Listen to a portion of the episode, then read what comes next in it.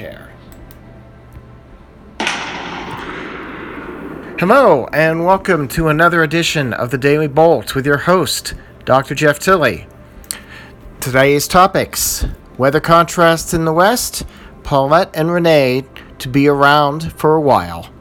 Sit back and relax and enjoy today's Daily Bolt. So, uh, last two days, uh, we took a little bit of a hiatus uh, for Labor Day. Uh, and uh, it was an interesting Labor Day weekend here in the West where I live, uh, at the far western edge of the Great Basin in the shadow of the Sierra. Um, it was a hot weekend for part of it, and the rest of it was cooler than expected because of so much smoke from so many wildfires uh, in primarily California, to our south, to our northwest, to our west, to our southwest. Uh, a ton of fires, and that allowed for a ton of smoke to exist, and it was a thick enough blanket of smoke that it actually reduced the amount of uh, solar energy that we received uh, here in Nevada and in western Nevada. And instead of our high temperatures going up uh, and uh, touching the 100 degree mark, it was about 10 degrees cooler, maybe even slightly more than that on Saturday and Sunday from what was expected. Uh, it has been a hot and dry summer in much of the West, which is why the wildfire situation is as bad as it is. And a couple of times earlier uh, this uh, summer, I've put up uh, graphics from the U.S. Uh, Drought Monitor in the Daily Bolt podcast group on Facebook.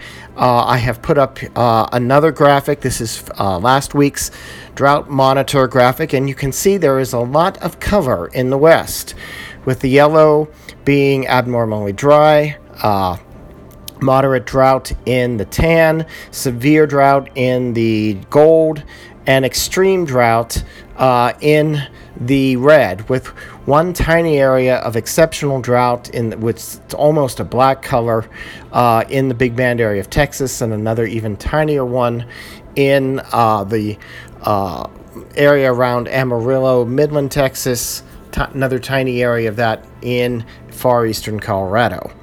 And most of these areas of drought have been present for much of the summer, but they have been getting gradually worse and worse and worse and worse. Uh, we have not had much appreciable rainfall here in western Nevada this summer, the same for northern California. Uh, now, Southern California is starting to get dry. It's really only the southwestern part of the state that, which it, it's normally very, very dry during the summer, so it has not been especially abnormally dry uh, compared to much of the rest of the Great Basin and much of the rest of the West. And now we have had a substantial change. Uh, there w- was a very strong cold front that has moved through the west, the Great Basin, the northern Rockies, the northern plains, uh, dropping temperatures dramatically in some cases. Uh, there are frost and freeze warnings up all th- over the northern plains and parts of the uh, northern Rockies as well. And the way that this system is setting up, it's setting up such that uh, there will be a classic pattern for snow in the northern Rockies and even extending out onto the far western high plains, including the Interstate 25 corridor and the Denver metropolitan area. Uh, it's been so warm, this snow will probably not really stick very much, even though there may be a significant amount of it that actually falls. Uh, the roadways are so warm that much of the early snow will melt, and at best, conditions might get a little slushy uh, in spots from time to time.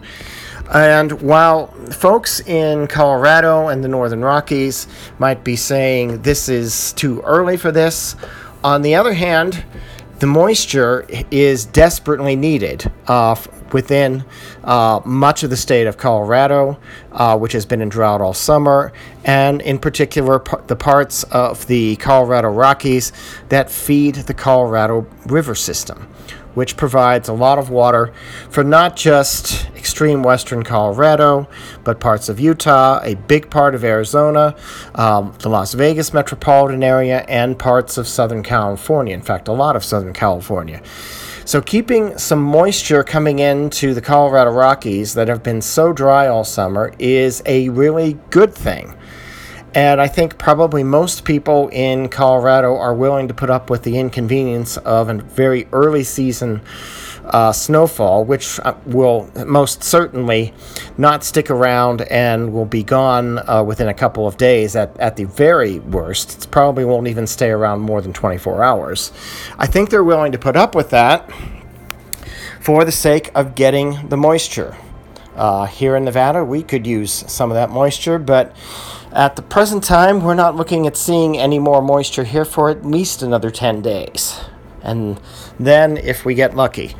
So the dry conditions will persist out here, and the potential for wildfires will continue out here uh, as well, where I live, and for much of northern and central California, and even parts of the southern Sierra, other areas within the west as well. So that's one set of contrasts from the hot and dry. Now Colorado is going to go into a an early winter mode ever so briefly, uh, as well as other parts of the northern Rockies, but it will not last. It will pass. Later in the week, they will be rebounding back very quickly. We will be rebounding back here in Nevada as well, where our temperatures uh, were comfortably in the 70s today. And with the winds from the cold front, uh, we had a very dangerous smoke situation to start the morning, but it has cleared out. It is probably the best air quality we've had in the last uh, week to two weeks here, right now, as I'm recording this. Uh, meanwhile, out in the tropical Atlantic, we have two tropical storms uh, currently uh, moving gradually to uh, the west and northwest. Uh, Paulette, which is closer to uh, North America, and Rene, which is still uh, relatively close to Western Africa and the coast there and the Cape Verde Islands both of these tropical storms uh, look like they will be around for a while, at least another five days, uh, probably longer.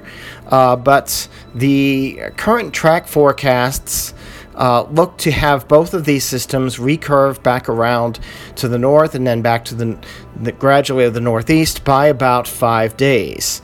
Um, it is potentially possible that Paulette may get close enough to Bermuda to cause some impacts, uh, but uh, for the most part, uh, Paulette and Rene, for at least the next five days, will have impacts solely on the shipping lanes. Rene looks like it will never get close to the North or South American coasts or any of the Caribbean islands or even Bermuda. So it's going to just be out there uh, causing a ha- hazard to the shipping lanes.